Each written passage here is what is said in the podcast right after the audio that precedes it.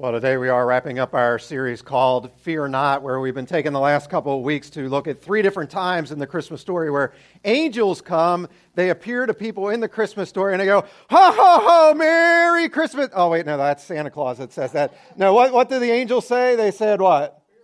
Fear not. Right, that's exactly why we called this series Fear Not. It's amazing how those things sort of go together like that. Now, they, they come and they say, Fear not. We looked in week one the angels appear to Mary. She's a virgin. She's pregnant with child. And they come and they say to her, Mary, fear not. We learn that, you know, sometimes God's going to ask us to do things that's going to make us a little bit uncomfortable, and we should fear not. Then last week we looked at the angels coming to Joseph. And Joseph, he has this fiance who's pregnant. It's not even his child. And he's thinking, what should I do here? Should I go ahead and marry her or not? I mean, this is so weird. But the angels say, fear not. And we looked at the fear that we sometimes have of, like, you know, what are people going to think about me if I go ahead and do what it is that God's calling me to do? Today, as we wrap up the series, I want to look at the story of the shepherds and a fear that I believe is pretty common to a lot of people. Let me explain it to you this way. I've shared this story a little bit in the past. When I was in the fourth grade, my best friend, who lived just a couple houses down, was tragically killed one Sunday afternoon.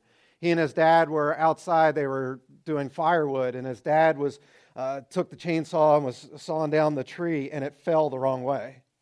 And it crushed my friend Frankie. And one of the limbs, actually, that they had already chopped off, it sort of pierced his body, and he died. And, you know, that, that was pretty tough for me. I'm, again, in the, the fourth grade, and the part that I shared with you in the past was he died at 9.08 p.m. And I really blamed myself as a child because I was supposed to have done something with him that day, but then my parents, last minute, we had something else to do. And I thought, you know what? If I would have been there, he wouldn't have been out with his dad. And so it's all my fault. And what would happen is my bedtime was 9 o'clock, and I'd get in the bed. And at 9.08, I'd stay and I'd wait until the clock got to 9.08, and I'd hold my breath trying to die. But here's the part I didn't share I didn't know what would happen to me if I did. I was trying to die, but I wasn't sure what would happen. And it caused me to be fearful of it. Because, you know, the only thing I knew about death at that point as a child was a, a, prayer that my parents had taught me to pray before I went to bed. Maybe your parents taught you this prayer as well. It goes like this. If you know it, you can say it along. Now I lay me down to sleep. I pray the Lord my soul to keep. If I should die before I wake, I pray the Lord my soul to take. Now, if you think about it, that's not the most cheery way to send your kid off the bed. I mean, I much would have rather them like having to do like, good night, sleep tight, don't let the bed bugs bite. I mean, you know, at least bed bugs, I could get over those, but death? What am I going to do if I die? Think about that last line. It says, If I die before I wake, I pray to the Lord my soul to take as I thought about that as a, a fourth grader, I was like, wait, I'm praying that the Lord would take my soul, which means that maybe He won't take my soul. What's going to happen to me? And I was afraid. The other thing was, you know, I went to church as a child. I didn't pay much attention, but I at least was there. And I remember the pastor saying that one day Jesus is going to return again in the clouds. I had no idea what that meant.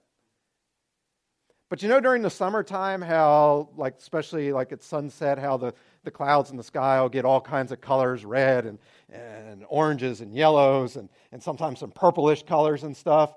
I figured if Jesus is coming again, it's going to look weird when he comes. And so when all these clouds start to do this, I'm like looking, going, is this it? Is Jesus coming? And again, I was fearful. What's going to happen to me if he comes again or if I die? Now, eventually, I figured it all out. And today, I know beyond a shadow of a doubt what's going to happen to me when I die, and I have a complete sense of peace about that. But my guess is that there's probably some of you here today and some of you listening via podcast today that you don't know. You still have that fear of what happens to me when I die? Am I in right standing with God? Have I been good enough? Will I one day go to heaven? So that's what I want to talk about today. Because we can start to answer those questions as we look at the story of the shepherds found in Luke chapter 2. So if you got a Bible, you want to turn to Luke chapter 2. uh, that'd be great. If you don't have a Bible, that's fine. Every scripture we're going to look at today is there in your outline that you received as you walked in. All the scriptures will be on the screen behind me. And also, if you have a smartphone, if you want to pull it out, download the YouVersion app, and you can follow along with all the scriptures there as well. So, Luke 2, starting with verse 8, says this That night, meaning the night that Jesus was born, that night in the fields near Bethlehem, some shepherds were guarding their sheep. All at once, an angel came down to them from the Lord, and the brightness of the Lord's glory flashed around them. The shepherds were frightened, but the angel said, What? The angel said, Fear not. I have good news for you, which will make everyone happy. This very day in King David's hometown, a Savior was born for you. He is Christ the Lord. And you'll know who he is when you find a baby wrapped snugly in strips of cloth and lying in a bed of hay. So the angels come and they're like, hey, we've got some really good news for you. A Savior has been born. Now, the first question we have is, well, what in the world is a Savior? Well, Savior is somebody that comes to save. Now you're going, okay, but save from what? I mean, what do we need to be saved from? And who qualifies to be saved? Well, God starts to answer that very question in the mere fact that He gives this good news to shepherds. Let me explain it to you this way. Today, when a baby is born, what's the very first thing parents do? What's the first thing dad does as soon as the parent or as soon as the baby's born? What's he do? He pulls out his cell phone, right?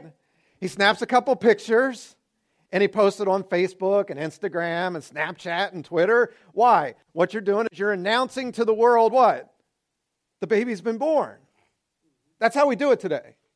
Historically in America, what you did was you had a baby and you submitted it into the newspaper, a birth announcement, explaining, expla- eh, exclaiming to the whole community that, look, our child has been born.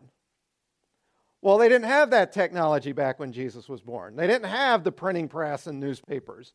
So, what they would do is they would hire, if you had enough money, what was called a herald to proclaim it. A herald's like those guys you see them like in the in the movies, you know, and they you know with the little trumpet thing, and they go, "Hear ye, hear ye," right? You know what I'm talking about? That's a herald, and they would exclaim uh, to the community that, "Look, this this child has been born." This was especially important if it was the firstborn child, a male child. In ancient Israel and in Jewish culture, the firstborn male was like, oh, I mean, this was like a big deal. Because what this was exclaiming to everybody is look, God's hand of blessing is on this family. God wants another generation of this family to continue on. So it was a big, big deal.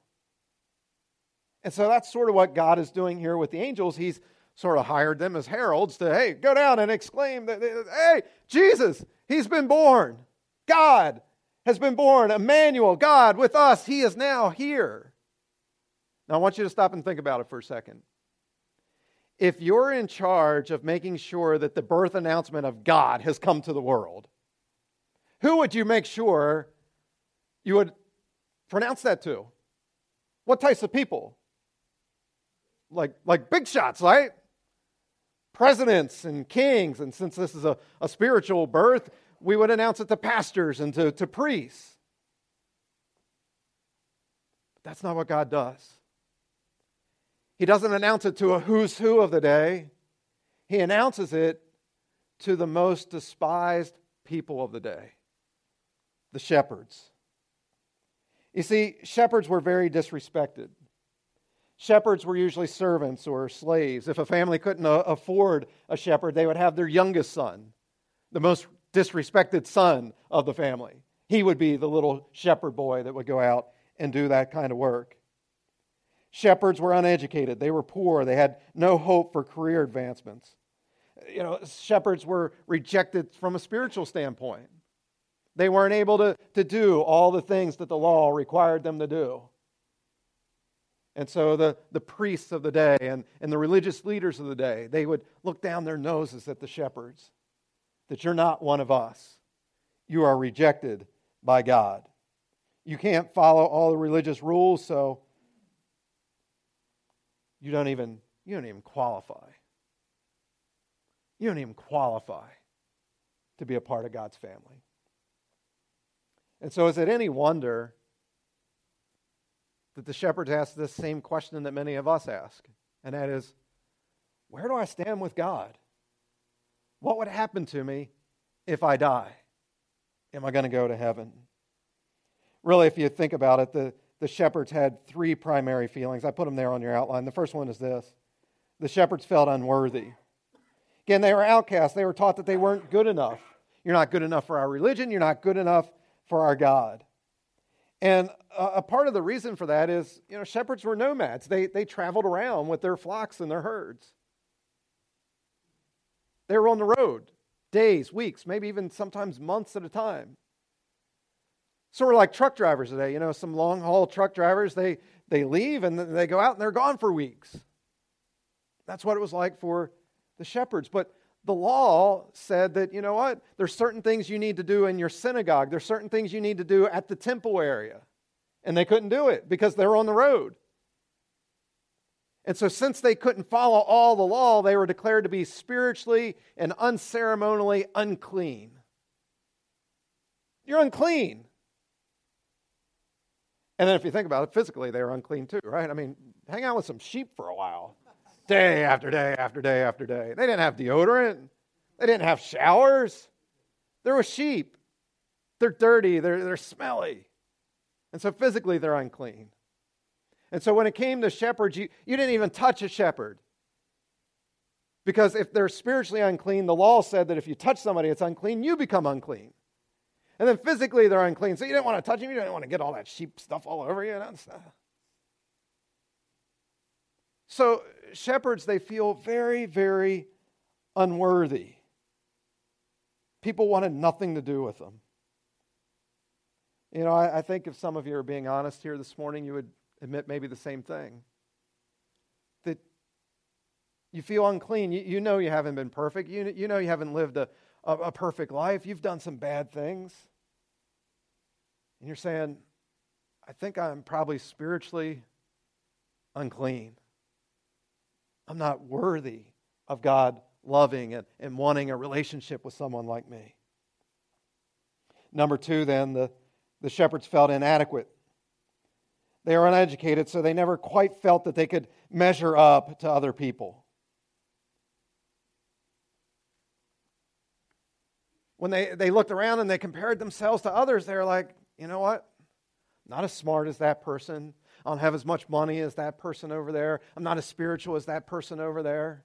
Not as good looking as that one. Not as physically active as that. They just they couldn't compare. And I think we make the same mistake as well.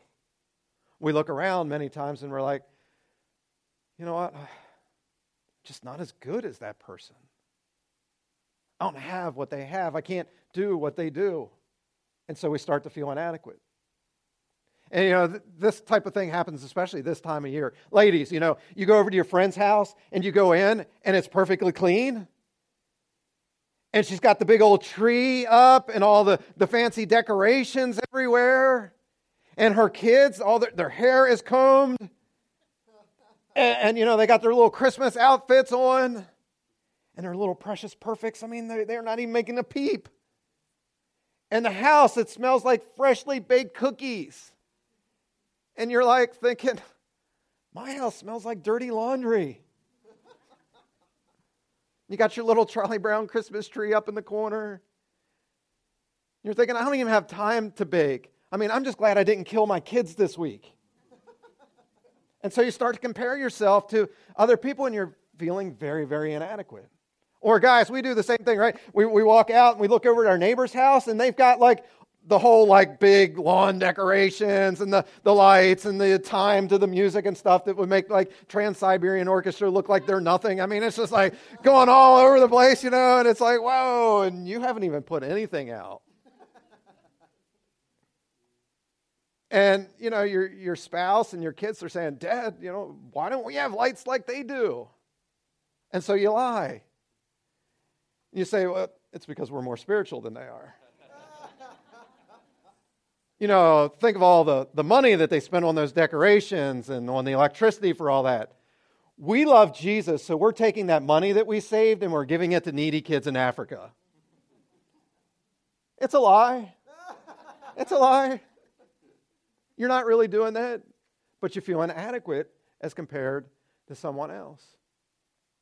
Even worse is when we start to compare ourselves spiritually to other people and compare.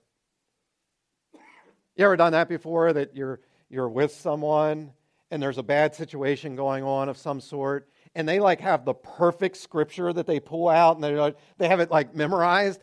And it's like not like the scriptures that everybody knows. It's like from some obscure passage of the bible some book right? And not only did they know it but they quoted it. And you're like i didn't even know that was a book of the bible much less being able to quote that. Or you know it's like when they pray, it's like the glory of God descends, and it's like these very powerful, powerful prayers. And you're like, anytime I pray, it's like pitiful prayers, right? Not powerful prayers. And then you stop and you think, when was the last time I even prayed? And you're like, oh, I remember. It was on Black Friday. I was like, God, help me not to kill anybody that gets in my way of a good deal or somebody who tries to steal my parking spot in front of the mall. and so you start comparing yourself to other people, and you're like, oh, man, I'm so inadequate here. Not like other people. Shepherds felt that way. They felt unworthy. They felt inadequate. Number three, the shepherds felt unloved. Now, here's the sad truth most shepherds in that day, because they were so poor, they were thieves. And if you weren't a thief, you were thought to be a thief because shepherds were thieves. They weren't to be trusted. In fact, shepherds weren't even allowed to testify in a court of law. That's how untrusted they were. You know, I'm sure shepherds, they wanted to get married, have a family one day, but think about it. What dad's going to say? Yeah, I'm going to bless a, a marriage to you, shepherd boy. You're uneducated. You're poor. You stink. Shepherds felt very very unloved. And tragically, many people in our society feel the same way. You know, maybe you're here today and your mom or your dad deserted you when you were a child. Or maybe you're here today and your spouse cheated on you or they walked out on you. And you're thinking, what did I do to deserve this? Why can't people love somebody like me?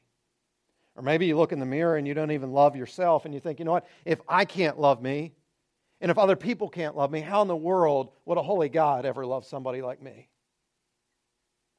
Why would God want to have a relationship with me? But here's what we need to understand there's a huge difference between perception and reality.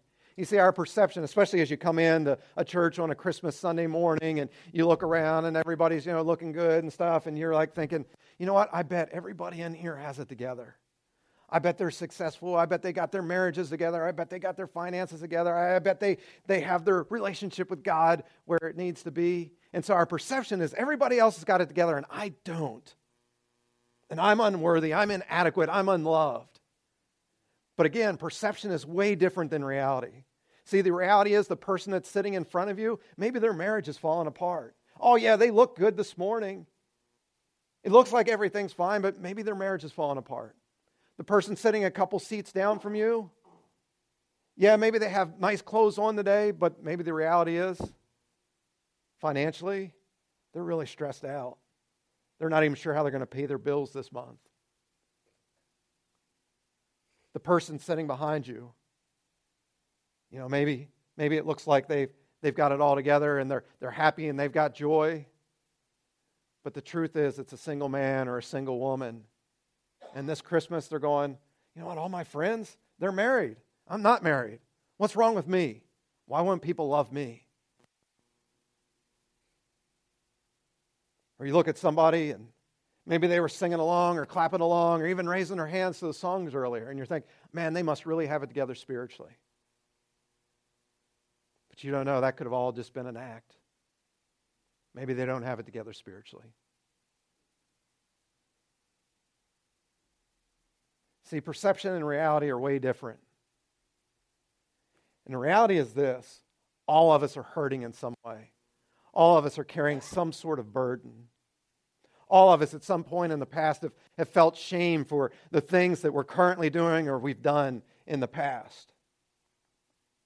That's reality. There is no one here today that is perfect, myself included. No one. Nobody has it all together. And that's the power of coming together as a, a church family, is that we're better together, that we can help one another and pray for one another, encourage one another.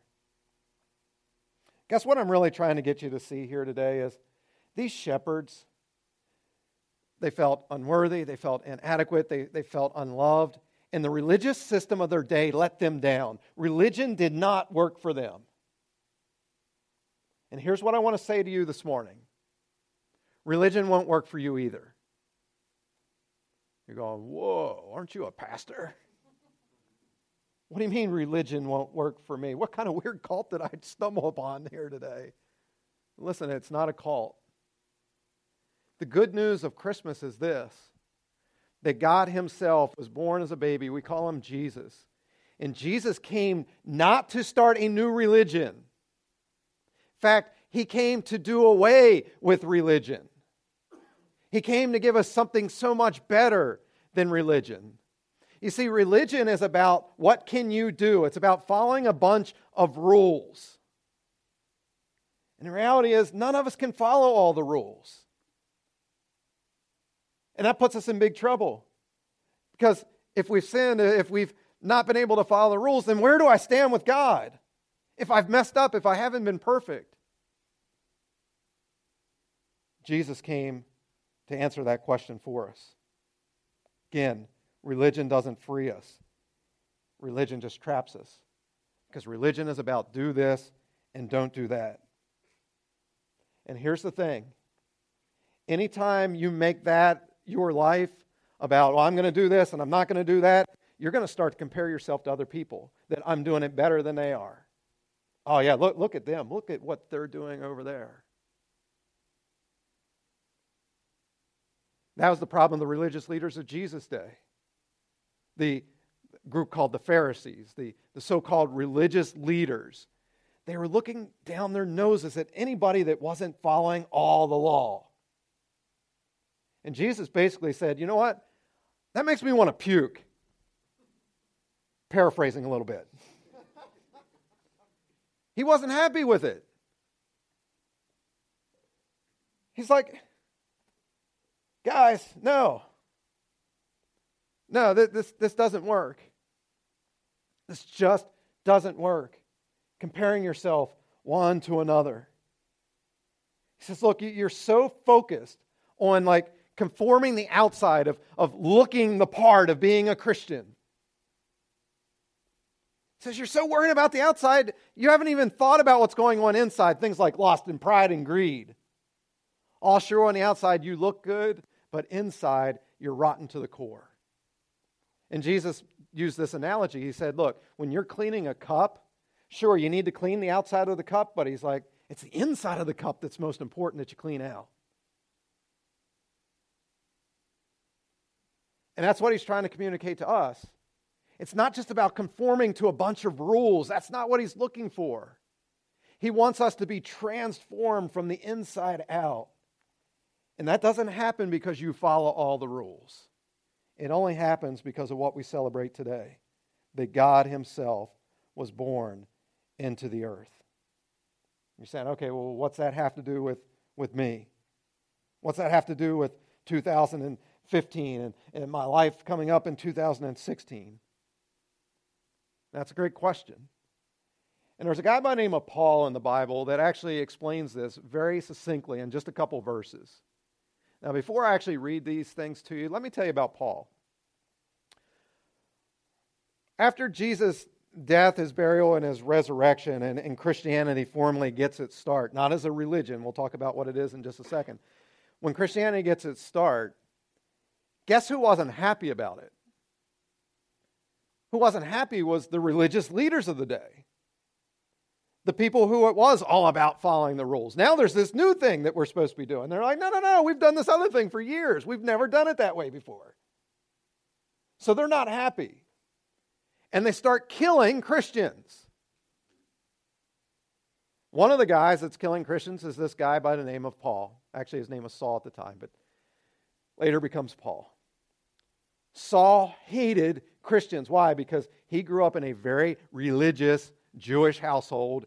He had been taught all the law. He was following all the law. He said, when it came to righteousness, when it came to being a Pharisee, I was the Pharisee of all Pharisees, he says. He's killing Christians. He's ordering the execution of Christians. And one day he's on his horse, he's riding to the city of Damascus, and he has an encounter with the resurrected Jesus. And it's in that moment that he is so gripped by the love and the grace and the mercy of God that he changes. And he starts this relationship with Jesus that he's transformed from the inside out. And he goes from being the biggest killer of Christians to being probably the biggest and greatest representative of Jesus that's ever lived. He devotes the rest of his life to traveling around the then known world, sharing this good news that Jesus died and he rose again. And Paul goes on and he writes 13 of the 27 books of the New Testament. In one of those books, it's called the book of Romans. It's to the uh, letter that he wrote to the church that he had started in the city of Rome. He writes this Romans 3 20 to 22. No one can ever be made right with God by doing what the law commands. The law simply shows us how sinful we are. But now God has shown us the way to be made right with Him without keeping the requirements of the law as was promised in the writings of Moses and the prophets long ago. We are made right with God by placing our faith in Jesus Christ. And this is true for everyone who believes, no matter who we are. In just those couple verses, Paul gives us three things that is extremely good news here on this Christmas morning. First one is this I cannot earn God's acceptance by observing the law. Listen, you could never, ever be good enough to satisfy all that the law commands. Did you know that in the Old Testament, the law, it's 613 commands? 613 commands that, that God says that the nation of Israel was supposed to be living out. You can't keep all 613. It's impossible. You can't do it. Shepherds couldn't do it. I mean, just even their, their job, being on the road, they, they couldn't go into to the temple, they couldn't go into the synagogue, do all the things. Just the mere fact of their job meant that they were breaking the commands. And so the good news that's found here that Paul writes is in verse 20. He says, No one can be made right by doing what the law commands. That's good news. That you can't be made right by following everything. You're going, okay, well, then what's the law for? Why, why did God give commands? That's the second thing I put on your outline. The purpose of the law is to show that I need a Savior. Again, in verse 20, it says this the law shows us how sinful we are. That's why we have the law, just to simply show us how sinful we are and that something needs to be done about our sinfulness. Paul goes on in the, the next verse, in verse 23, to say, We've all sinned and fall short of the glory of God. All of us.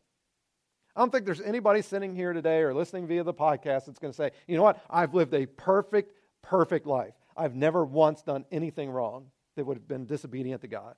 Anybody want to make that claim? That you've been perfect? No. No one's been perfect.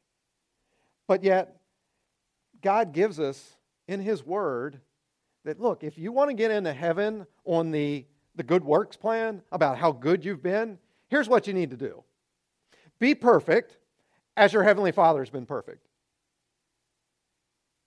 Let me say that again. If your plan to get to heaven is because of how good you've been, the way you do that is by being perfect. Not just from today on, but all your life. Again, anybody think that you deserve heaven? None of us do. None of us do. Why? Because we haven't been perfect. Here's the problem, though. While all of you are nodding your head saying, Yeah, you're right, I haven't been perfect, most of us at least think this. We go, But I'm basically a good person. Oh, sure, I, I, I'm not perfect, but I've been good enough. Again, how good would you have to be? God says perfect. You haven't been that, you're, you still don't believe me. Let, let me do it this way 613 commands in the Old Testament. We can summarize that in the, the Big Ten, the Ten Commandments. Let me just give you three of them. Be honest with me this morning. One of the commands is that you shouldn't lie. How many of you ever told a lie before? Put your hand up nice and high. How many of you ever told a lie before? If your hand's not up, you're a liar and you just lied. All right. Okay. So you broke that command. How many ever stolen something before? Maybe like at a store or from your mom, a dad, a friend, an idea that you took from somebody. You've, you've stolen something. Okay? Now, put your hands down. Don't put your hand up on this next one because I don't want you to get in trouble, but you can sort of give me like a like a index finger or you can give me a wink or a, like a little nod or something like that. But uh, how many of you have ever had a lustful thought about somebody that's not your spouse? All right? A lustful thought about somebody that's not your spouse. Jesus says that if you've ever had lust in your heart, that's like committing adultery. You've, you've already committed adultery. So, with that being said, I think we've all sort of admitted to that, uh, all three of those things. A liar, or a, a, person that tells a lie, I just gave away the answer. A person that tells a lie is called a what? A liar, right. Somebody that steals something is called a, a thief, right. And somebody that commits adultery is called an adulterer. By your own admission, you are a lying, thieving adulterer. Welcome to exponentialchurch.tv. That's our new slogan.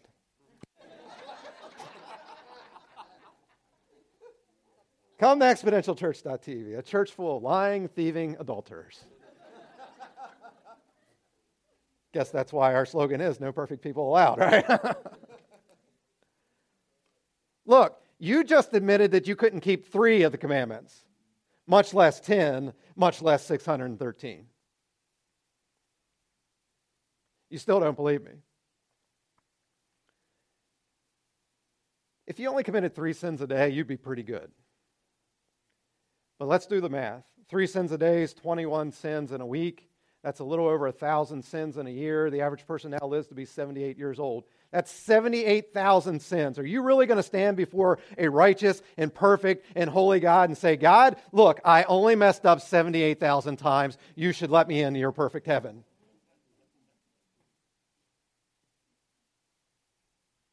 No. Paul says we've all sinned and fall short of the glory of God. And the purpose of the law is to show that I need a Savior, somebody that will save me from my sins. And see, this is why religion doesn't work. Because religion is all about what can you do to be right with God. I think I just hopefully explained to you pretty clearly that you can't do anything to be right with God. And so that's why Christianity isn't a religion, it's a relationship because it's not about what you can do, it's about what's already been done for you. And that brings us to the next point that I'll only be made right with God when I trust in Jesus alone for my salvation. You see, Jesus wasn't just a little ordinary baby, he was actually God in the flesh. God said, I so want a relationship with my creation, with humanity that I myself am going to be born into their world and I'm going to live the perfect and sinless life that they can't live, and then I'm going to die on a cross, shedding my blood so that their sins could be forgiven. See, Bible makes it clear that without the shedding of blood, there is no forgiveness of sin.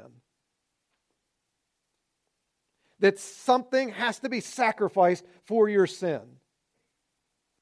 Somebody has to pay the penalty for your sin. And if you don't have a relationship with Jesus, then guess who, what? It's going to be you. That you're going to be the one that pays the penalty. And you know what the penalty is? It's eternal separation from God in a very real place called hell. But God so loved the world that he gave his one and only Son, that whoever should believe in him would not perish but have eternal life. Jesus came to die in your place so that your sins could be forgiven. so that you can be made right in the eyes of God. Often liken it to a, a book, you know, your life. And some of you heard me do this illustration before, but bear with me because it's just so powerful. That if this is the book of your life, and the first page is your birth certificate, and the last page is your death certificate, everything that's in between, the, the good, the bad, and the ugly, including your sin, is there. And we're all going to stand before God one day. And again, unless we've been perfect, we can't enter into heaven. And so he's going to look and see the good, the bad, and the ugly, the sin. And if there's any sin in the record book of your life, you deserve hell. But the good news of what we celebrate today is again that Jesus didn't remain a baby. He lived a perfect and sinless life. He died on the cross. He spent three days in the tomb. What was he doing during those three days? He was making atonement, he was making the, the sacrifice for your sin. He went through the record book of everybody who has ever lived before his time, during his time, after his time. And he said, There's the record book of their life. And there's good, up there's sin. And he took his blood and he blots it out. And he keeps going through the book and he sees there's good stuff, up there's more sin. He takes his blood and he smears it over all of your sin so that it can be seen no more. So that when you die and you stand before God and He opens up the record book of your life, He starts going through and all He sees is good stuff and blood, good stuff and blood, good stuff and blood. God doesn't see any wrong anymore. What does that make you in God's sight? What's it make you? Perfect. It makes you perfect. And God will say, Come, enter in to your master's happiness. Well done, my good and faithful servant. Not because of anything that you've done, but because of what Jesus already did for you. You cannot be good enough. You can't do good. You just can't. Jesus was your perfection. Jesus was your righteousness. Jesus did good because you can't. That's why we're here today, to celebrate that. Here's the deal just because Jesus did it doesn't make it automatic for you in life.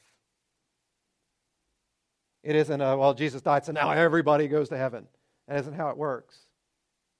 Because if that's the way, you'd just be a little robot. For there to be true love, there has to be the freedom to choose. And so you have to, to choose to receive this gift of salvation that Jesus offers you. Sort of like this Friday, as you celebrate Christmas, you're going to get together with family and friends, and there's going to be some gifts for you. Well, not really your gift until you reach out and you receive the gift for yourself. If not, it's just sitting there. It's still wrapped. It's not yours. You don't know the joy of what's inside until you receive it and you open it up for yourself.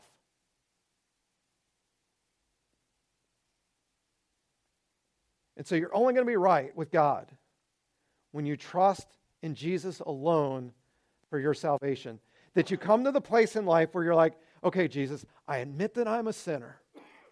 I haven't been perfect. And I can't do enough good stuff to earn your grace and your forgiveness.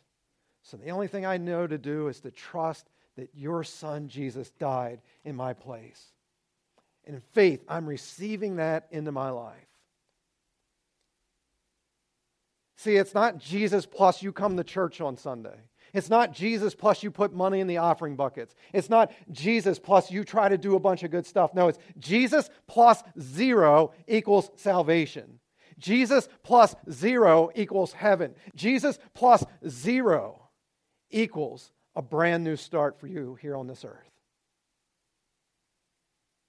Jesus and Jesus alone is what saves. That's good news.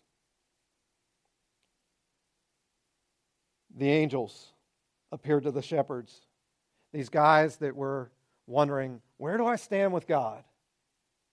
And they said, Fear not, For unto you this day is born a Savior who is Christ the Lord, and He's going to save you from all of your sins. And I want to say the exact same thing to you. You don't have to fear where you stand with God if you'll simply trust in Jesus alone for your salvation. Are you good enough? No. But Jesus was. And the greatest gift you can receive this Christmas is the gift of eternal life and the gift of a, a brand new, fresh start here on the earth. Let me remind you again of what Paul says in Romans 3:22. He says, "We are made right with God by placing our faith in Jesus Christ. And this is true for everyone who believes, no matter who we are." And that's the good news of this Christmas. That no matter who you are, no matter what you've done in your past, God wants to forgive you. Why? Because born to us this day in the city of David is a Savior. He is Christ, the Lord. Let's pray. Father, we thank you for the opportunity to gather together today to celebrate your birth and to look once again at a story where the angels appear and, and tell those involved, Fear not. And Lord, I pray that your spirit this morning has been speaking to each and every person that's sitting here today or listening via this podcast and saying, Fear not where you stand with God, because your salvation was bought at a price, a very costly price the blood of the very Son of God. Jesus, we know that we haven't been perfect. We know that we don't deserve your salvation, but yet you did that for us anyway because you love us so much. And so we thank you that you did for us what we can't do, and that is live a perfect and sinless life. And you died so that we may have eternal life with you and a brand new life right here and right now. With every head bowed, every eye closed here this morning, if you're saying, you know what, Gilbert, I've, I've never actually asked Jesus to forgive me my sin. I, I've never put my faith and trust in Him and in Him alone for my eternal life. And I want to know today that if I were to die, that I will spend eternity in heaven. And so, Gilbert, would you just simply pray for me here today that Jesus would forgive me and give me that fresh start? If that's true of you today, would you raise your hand up nice and high so I can see it? I'm not going to embarrass you. Yes, sir. Yes, ma'am. Yep, you can put your hands down. Anybody else? Yep, over here. Yep, thank you. Anybody else? Jesus, forgive me of my sins. Come into my life.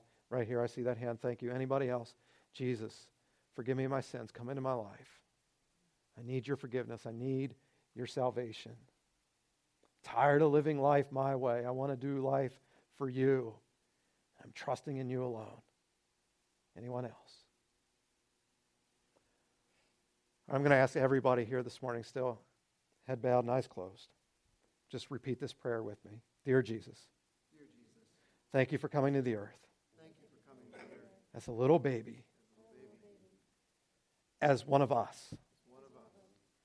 And thank you, thank you that you didn't remain a baby, but you grew up and lived a perfect, and sinless life, and then died on the cross so my sins could be forgiven. I haven't been perfect, but you were. And you died in my place so I can be forgiven. And so I reach out and I accept and I receive that gift of salvation right here, right now, this morning.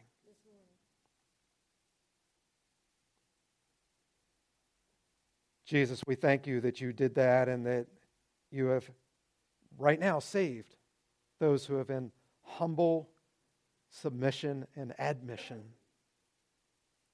asked for your leadership and, and your guidance. But Lord, we know that you want more than just salvation for us. You want to give us a brand new life. You want us to submit to the voice of your Spirit. And so, Lord, I pray that for each and every person this morning that has prayed that prayer and asked for your forgiveness, that they would realize that it's also asking for your leadership and saying, God, it's not about me anymore, but now my life is all about you. The old me died, the new me has come alive. And now, Jesus, I'm going to obey and I'm going to do a bunch of stuff for you, not because I'm trying to be saved, but out of gratitude that I am saved. Lord, we thank you that we do get to, to try to live holy and righteous lives. We do try to, to follow the law and your commands because it's the best way to live. But we're not depending on that for our salvation. You and you alone accomplish that. Now we're living that way because, again, it's the best way to live and because it's the best way to show other people who you are and the good news of what you did for us. So thank you that we get to be your hands and your feet and your mouth to the people of this world. Help us to walk obediently each and every day, following the voice and the guidance of your Holy Spirit. I pray all these things in Jesus' name. Amen. Hey, can we give those that made a decision to follow Jesus here today a big hand? So awesome. Congratulations to you. Do us a favor if you were one of the people that prayed that prayer this morning, that on the back of your connection card, there's a little box there that you can check off that says, Today I prayed and asked Jesus to forgive me my sins and to be the leader of my life. And we want to send you a package of information this week that will just help you to take some next steps in your journey with God. And so if you'll make sure that's filled out, make sure uh, we legibly have your email address. We'll get that out to you here in the next day or two.